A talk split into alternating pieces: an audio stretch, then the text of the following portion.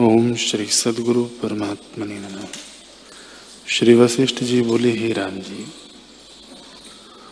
उदालक, ऐसा विचार करने लगा कि हे देव, वह समय कब होगा?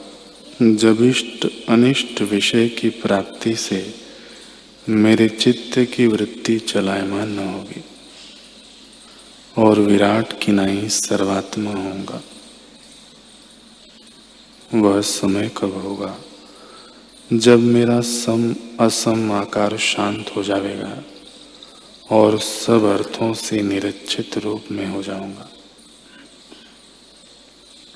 कब मैं उपशम को प्राप्त होऊँगा? जैसे मंदराचल से रहित क्षीर समुद्र शांतिमान होता है। और कब मैं अपना चेतन वपु पाकर शरीर को अशरीरवत देखूँगा? कब मेरी पूर्ण चिन्मात्र वृत्ति होगी और कब मेरे भीतर बाहर की सब कलना शांत हो जाएगी। और संपूर्ण चिन्मात्र ही का मुझे भान होगा।